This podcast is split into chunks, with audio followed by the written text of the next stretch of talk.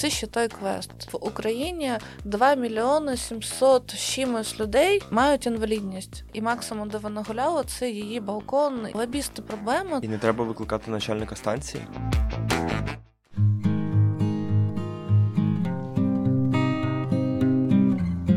Окей.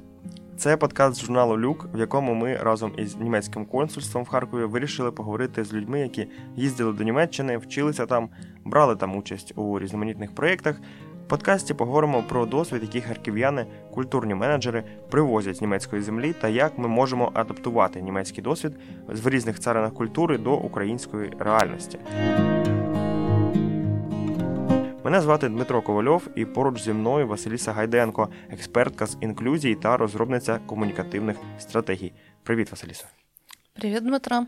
Розкажи, чого їздила до Німеччини, з яких умов це сталося, що ти з собою привезла і що там побачила?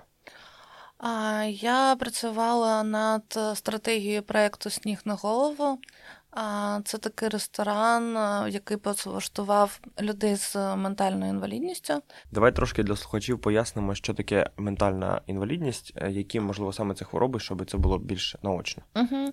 До ментальної інвалідності відносяться хвороби, які якось пов'язані з розумовою діяльністю, в яких у людей, які мають інвалідність, вона трохи відрізняються від від якоїсь норми да, загальної.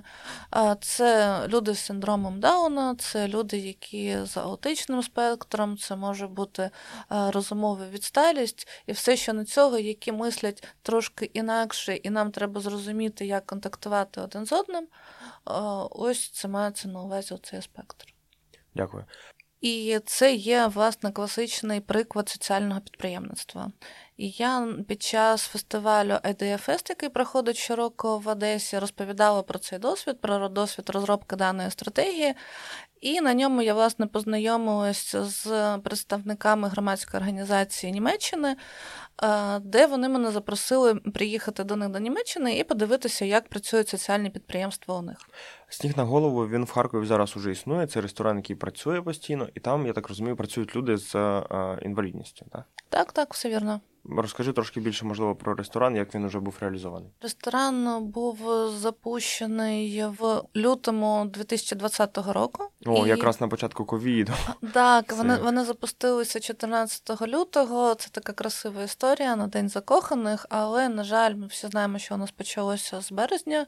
І е, незважаючи на такі складні для закладу харчування умови, ресторан вижив, ресторан витримав, утримав свою команду, яка складається. Е, частково з людей з ментальною інвалідністю. Він дієвий, працює і запрошує туди всіх гостей, там дуже смачно. Розкажи, можливо, більше про ось цей момент навчання чи переймання досвіду німецького, так, коли ти там була. Це, я так розумію, короткостроковий якийсь був е, візит. Так, там це була десятиденна поїздка яка складалася з двох етапів.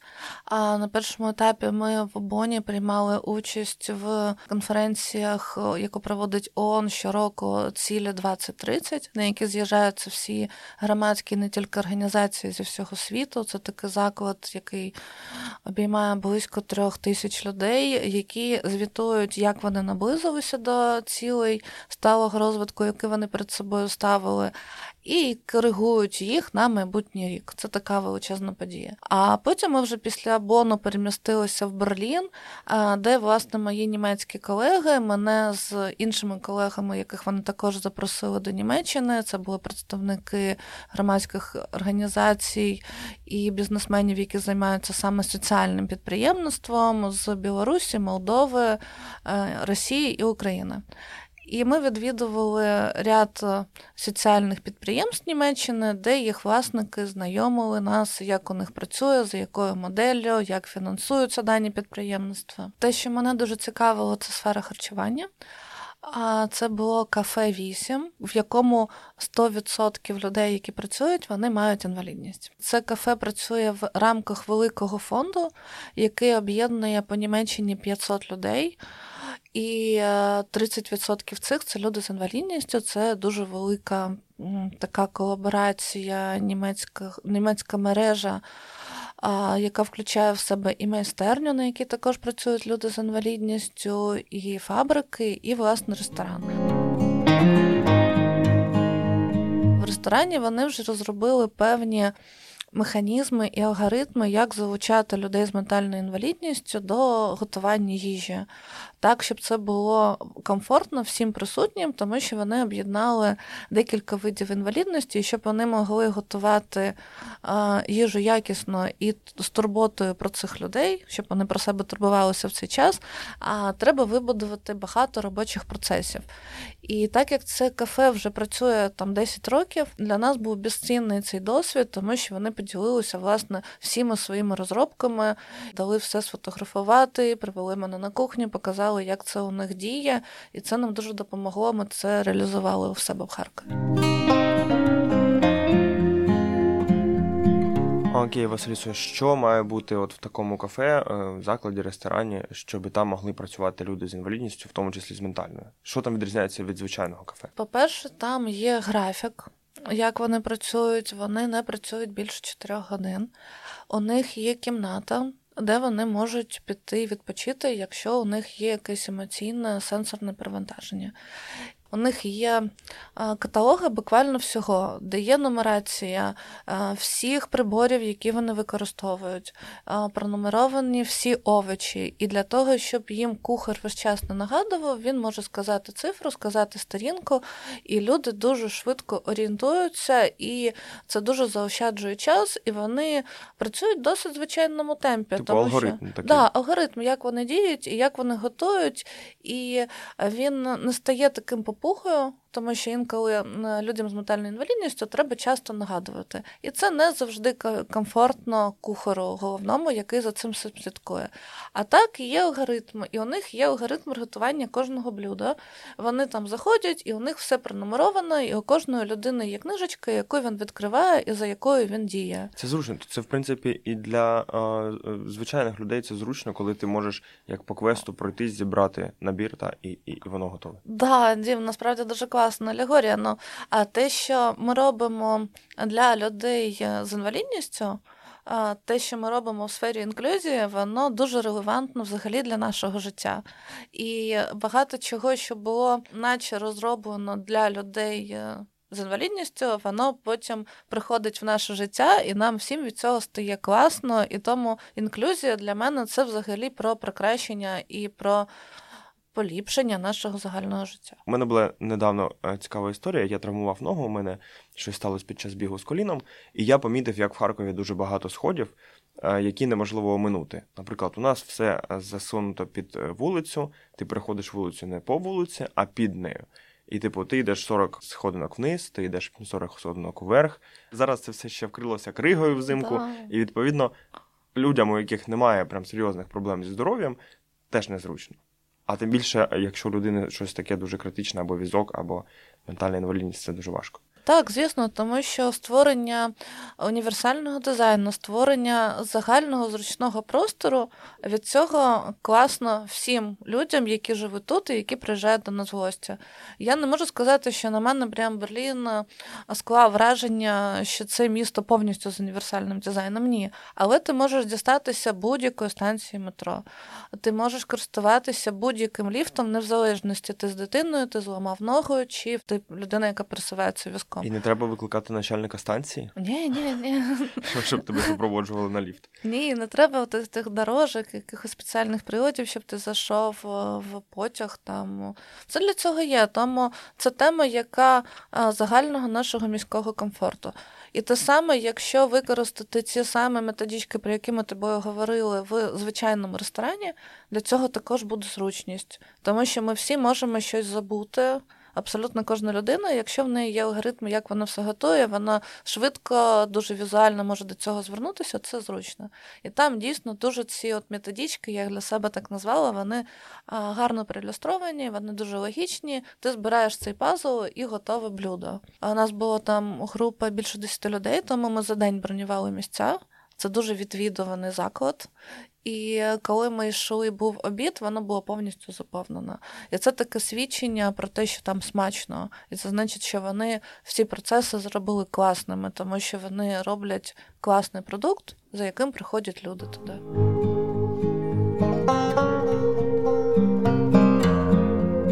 це ж певно не тільки про підприємництво, про те, щоб працювати, заробляти гроші. Це також про те, щоб інтегрувати людей з інвалідністю в соціум.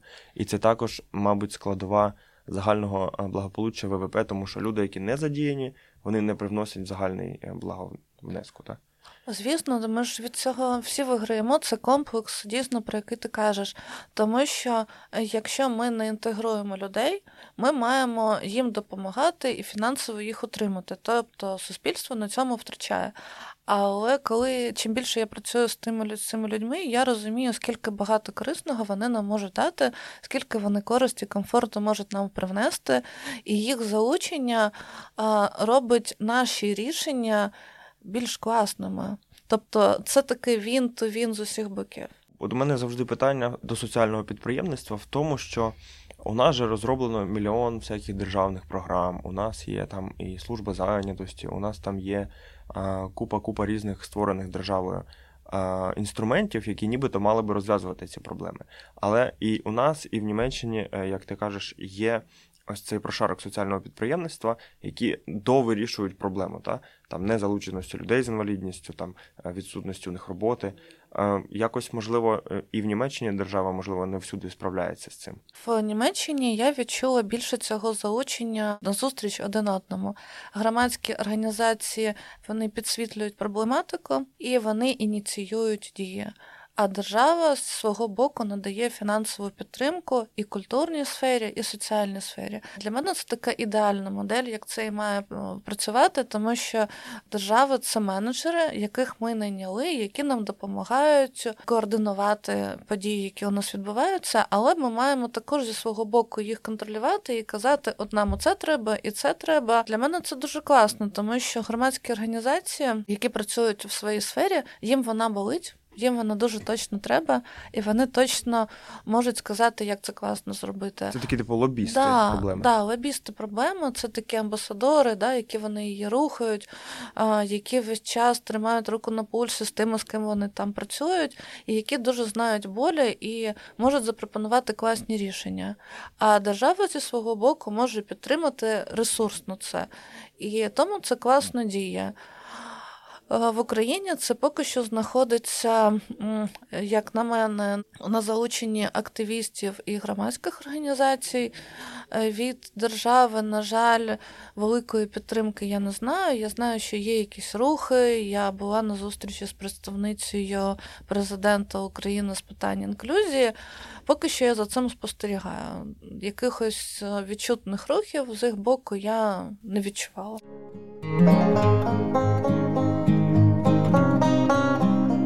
А як по-твоєму у в Україні у держави у цих от е, чиновників розуміння взагалі проблеми інклюзії? Тому що ми не бачимо та багато людей на військах зараз, наприклад, от на вулиці, бо сніг, там лід, та і вони їх не бачать. І думають, що раз людей нема, значить проблеми нема. Та?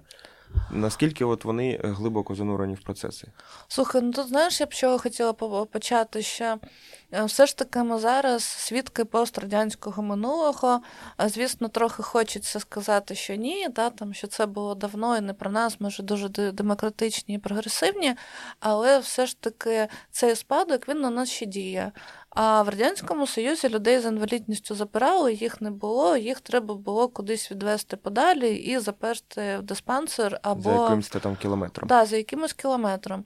І це було дуже такий стид вихований, якщо ти маєш дитину з інвалідністю. В соціумі є така якесь відчуття, що це якось не ок, це треба заховати.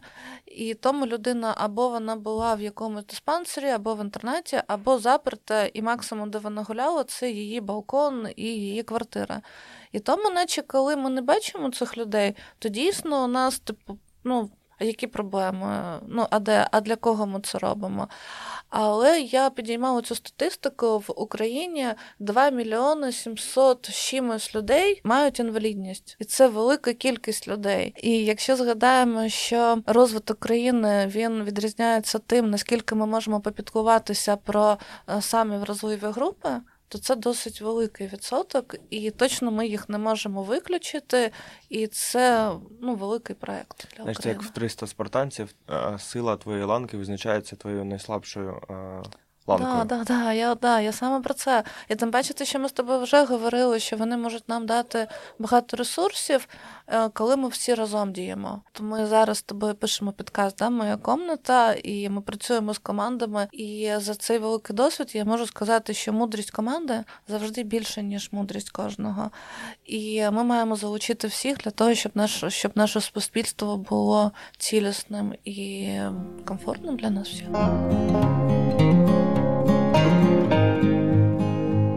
Повернемось трошки до Німеччини. Е, ти була там скільки днів? Я була там 10 днів. Я тобі сказала про одне підприємство. Також ми були на як це називало станція сортування, яка виглядала як офігесний арт-об'єкт. Вона дуже красива. Коли ми туди заходили, там була на підлозі перед входом величезна мандала, яка була складена з кришечок. Вона була дуже красива. Там нереальні графіці, які кожен з них витвір мистецтва.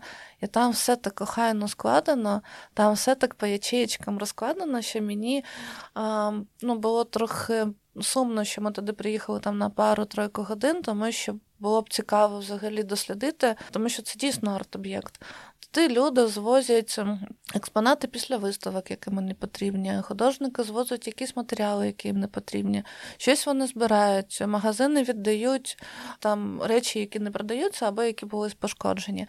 А інші люди, які роблять арт-об'єкт, перформанси чи якісь виставки, вони приїжджають туди і беруть. Там ти можеш взяти тачечку, яку ти доладнаєш до своєї автівки, і можеш на ній все перевозити. І це виглядає як дуже дуже жива історія, дуже живий. ich От ти от там відчуваєш, як у дійсно у речей народжується інше життя. Ну туди хочеться приходити, тому що там просто цікаво. І там на цій платформі проводять досить дорогий майстер-клас. Він здається, там коштував 300 євро за групу, де тобі дають різні речі, і ти займаєшся там, створюєш якісь там нові штучки. Ми там створювали якісь прикраси, якісь там ну, хендмеєм займалися.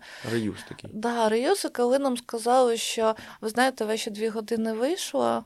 Ми такі, ну в сенсі, ну ми ж тільки почали, ми ж тільки там. Той момент, коли пару... хочеться на сортувальній лінії затриматися. Да, ми тільки ж там там пару якихось прикрас зробили в сенсі, там як це могло статися.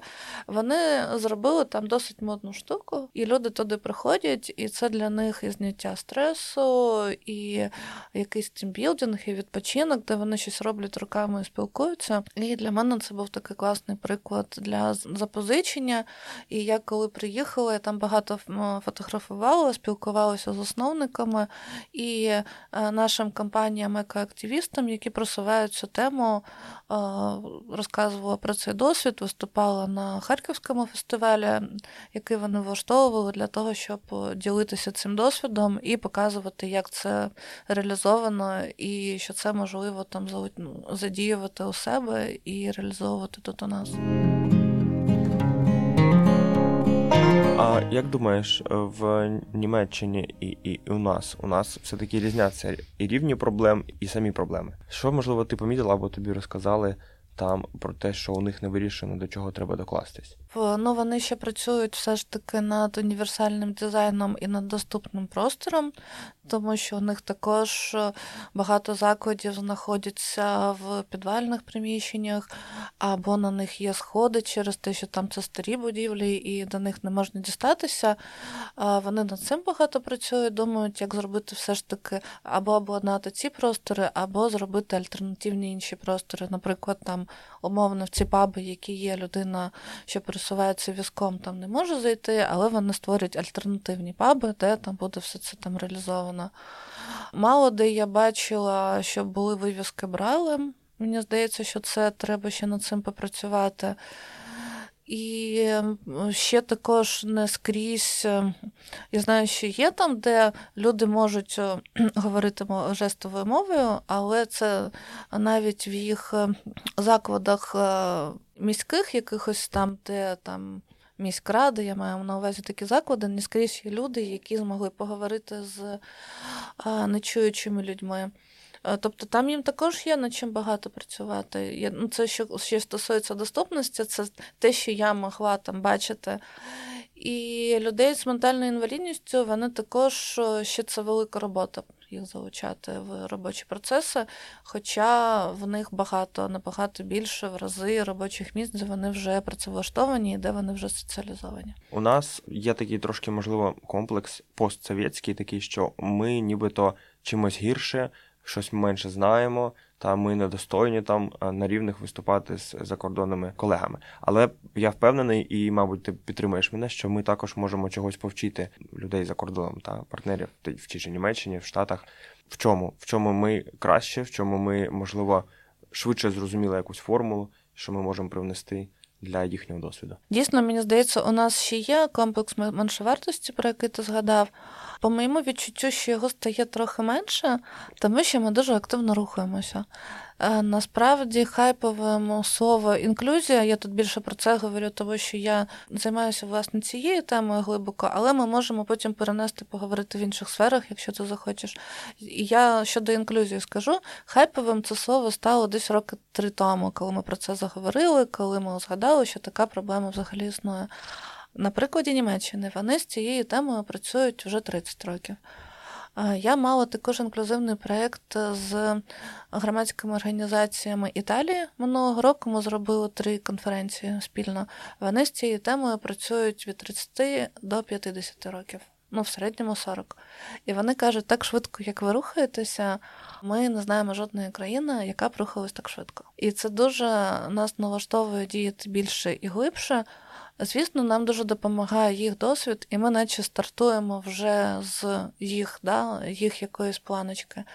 Але наші рухи в цьому дійсно великі, і рухи саме ментальні, тому що від моменту, коли для кого ми це робимо, їх вже немає на вулицях, взагалі хто ці люди, до моменту, що так у нас ми подумаємо про мову Брайля в ресторані у нас пройшло десь 4 роки. Як на мене, це дуже швидко. І вони також, ми коли влаштовували спільну подію, я дуже багато чула валу. Дуже багато ну, валу такого, що вони ще не робили. Це стосувалося соціальної вечірки для всіх. Я думаю, трохи пізніше більш широко можу про це розказати. Мені здається, що у нас в цьому плані бустанула дуже сильно війна, яка розпочалася, і е, люди з інвалідністю стали з'являтися серед раніше активних та е, людей, які працювали в ІТ, е, в менеджерами, е, ну які, у яких не було вродженої інвалідності. І тут на війні десь сталося щось з ними. Вони втратили руку, ногу або залежить, е, схопили десь ПТСР якийсь, і їм тепер треба, і вони можуть донести цю потребу, що їм треба реінтегруватися назад в суспільство. І, можливо, через це у решти суспільства стало таке, ну, трошки розкрилися очі, що людина з інвалідністю це не лише бабушка на візку, але це може бути здоровезний дядько-ветеран, який за мене воював і втратив там ногу. Да? І я маю йому допомогти. Так, слухай, я про це також думала останнім часом, і я дуже з тобою погоджуюсь.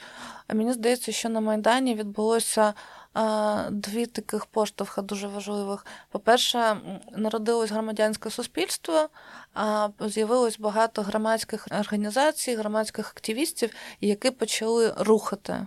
Цю тему. І по-друге, звісно, з'явилася війна, породжує людей, які мали травму психологічно чи то фізично, і які вже мали досвід соціалізації, і які могли зсередини себе це рухати. Підтвердженням цього ще є Ізраїль. Тому що Ізраїль з тих країн, де я була, там а, саме доступна з точки зору фізичної доступності країна, і це також дуже пов'язано з тим, що Ізраїль воююча країна, і а, з тим, що там дійсно є в цьому нагальна потреба весь час. І, на жаль, що війна рухає такі соціальні питання, але класно, що це у нас стається. Дякую. Ти казала, що була якась соціальна вечірка, на якій е, можна було імплементувати певні ідеї і також поділитись певним досвідом. Це там приїжджали гості з-за кордону. Так, якраз під час цієї десятиденної поїздки, про яку ми з тобою говоримо, е, власне, в Берліні е, з партнерами, з німецькими, у нас народилася ідея е, зробити. Подію зробити міжнародну конференцію з інклюзії в Харкові. На цій конференції ми об'єднали спеціалістів з чотирьох країн. Вона була досить закрита, тому що там були, ну, вона виключно була складалася з експертів. для мене тут було важливо, що ця конференція, яку я влаштовувала тут, вона була інклюзивна. Що я тут маю на увазі? Що там були залучені люди з інвалідністю. Було чотири людини, які присуваються військом, вони приїхали із різних країн, із інших міст. І вона була в тому плані втілення інклюзії, що вона включала не тільки людей, які опікуються людьми з інвалідністю, вона включала соціальних діячів, культурних діячів, архітекторів, дизайнерів і дизайнерок, які навколо цієї теми. Тому що якщо ми будемо говорити про людей з інвалідністю тільки з людьми, які опікуються, то це не є інклюзія. Інклюзія, коли ми в широкому колі ділимося своїм досвідом і розуміємо, як ми можемо співпрацювати і як ми можемо разом діяти для того, щоб зрушити цю тему з місця. І з цього вийшла дуже класна ну, дискусія, народилися спільні проекти, ідеї, яких частина була втілена, частина стала на паузу через пандемію. Але ці зв'язочки і паутинка, яка з'явилась між цими людьми, яка об'єднала чотири країни, вона була шалена. Багато досвіду привезли знову ж таки німецькі колеги, які там розказували про своє. Але там моїм колегам і з Білорусі, і з Молдови було насправді чим поділитися, і це було класно. І з України було багато спеціалістів, які також навчалися, і всі один одного дивували і раділи, що вони тут в цьому просторі можуть ділитися і діяти разом. І я можу сказати, що для мене це було величезним викликом, тому що поселити чотири людини, які пересуваються військовим в Харкові, це ще той квест. Ну, це, ну, це така ну, проблема, яку ти майже. Ну, не проблема, гаразд задача, яку ти не можеш вирішити, тому що в готелі найбільше номерів для людей е, з інвалідністю це два Харків Пелес. Вартість цього номеру майже 5 тисяч за добу. В інших готелях є в кращому випадку один. І це була велика спільна робота, на яку був задіян гараж хаб. Дуже їм дякую, тому що ми для того, щоб підготуватися до цієї події, ми зробили багато кількість рухів. Ми зробили поручні для туалетів, де ми могли облаштувати ці номери. А з готелем Аврори, який дуже пішов на поступки, ми облаштували простір, щоб люди могли зручно пересуватися. І за рахунок такої великої підготовчої роботи народилася ще одна подія, яка взагалі-то не планувалася. А Хотілося, ну от ми два дні працювали плідно, люди там зібралися, приїхали, і хотілося поговорити більш неформально. І я шукала заклад, де б ми могли провести а, просто загальну вечерю затишно. І я можу сказати, в Харкові немає такого закладу. Тому ми в Альклюзіні знову ж таки облаштували простір щоб був зручний, облаштували поручньому туалети, зробили вивіски бралем. Запросили музикантів, які відгукнулися, це було чотири гурти, запросили ряд експертів і вийшли з меседжем, що ми два дні тут говорили про інклюзію, і нам важливо її прожити. І для мене було так уже, як подія народилась, то я хотіла там зробити ідеальний світ так, як має бути, коли інклюзія сталася. І на цій вечірці були і дідусі, і матусі, і молоді люди, і люди з усіма формами інвалідності, і всі були в просторі. І ось ця річ, про яку ти сказав, ми ж їх не бачимо. От воно сталося. Ми всі прожили, це була дуже красива подія. І навіть е, цією подією вдалося здивувати німців, які казали: почекай, почекай, на першому поверсі, от зараз північ, ми тут танцюємо, а там будуть продавати капусту. Я кажу, так, так, все вірно, зранку там будуть продавати капусту.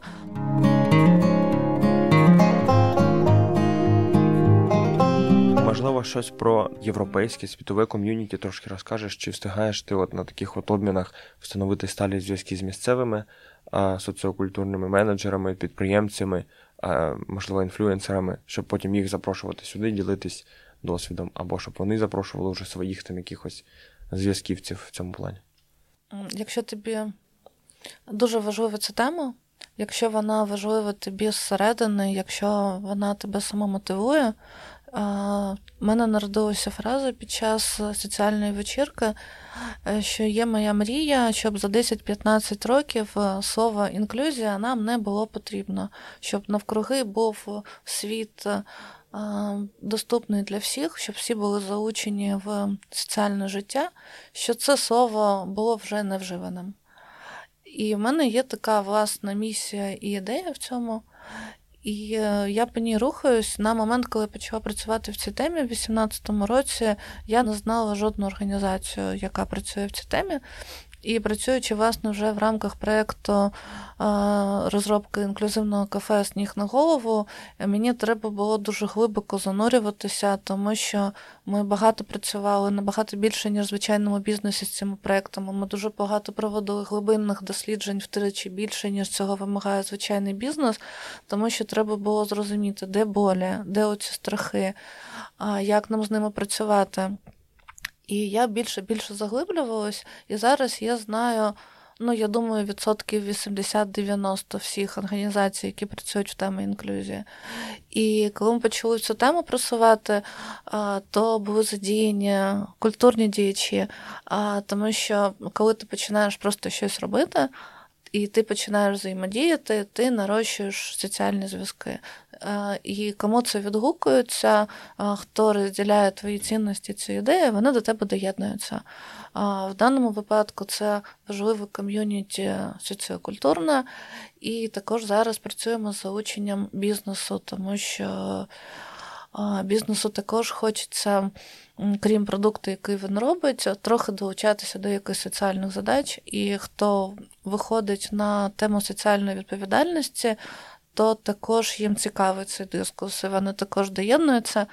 І це виходить таке єднання міжнародних організацій, соціокультурних, громадських бізнесу.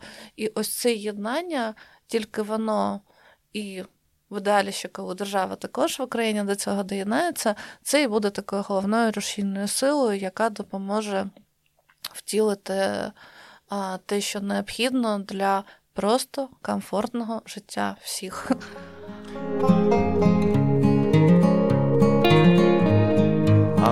Оціни, можливо, так коротко, що наразі е, з українськими соціокультурними проектами, як наші справи станом на зараз з цим, чи можливо вони потребують більшого розголосу в суспільстві, чи підтримки держави, чи от якраз більше таких от обмінів і залучення якихось знань а, з-за кордону? Так? От чим би ми суспільство могло би допомогти а, таким проєктам? От всім, чим ти перерахував, от все це просто попунктно потрібно. Потрібно залучення держави і державне залучення фінансування даних проєктів, культурних, соціокультурних, в допомозі організацій, які опікуються людьми з інвалідністю, залученням бізнесу, залученням бізнесу в різних сферах, щоб бізнес облаштовував свій простір для того, щоб люди з інвалідністю могли там працевлаштовуватися. Або якщо у них є така можливість, щоб вони також фінансували якісь проекти, щоб вони залучалися, щоб вони долучали а, своїх співробітників і вели таку просвітницьку місію, якщо їм це відгукується тобто всередині. Підтримка на рівні цінностей. Так, да, підтримка така на рівні цінностей і культура, тому що культура буде дуже викривленою, якщо вона буде не доносити ці болі, які є в суспільстві. І тому ось це єднання на всіх рівнях, якщо ми будемо всі діяти разом, е, діяти разом, розповідати свій досвід іншим країнам і робити ось такі заходи, заходи, куди ми запрошуємо їх, ось це і є насправді рух, тому що коли діють виключно громадські організації і намагаються на донатах і на спільнокошті рухати цих проєктах, це дуже важко. Або це дуже маленький масштаб впливу. Якщо ми кажемо про якісь рушійні зміни, то це має бути на всіх рівнях. Інституційно. Так, це має бути інституційно.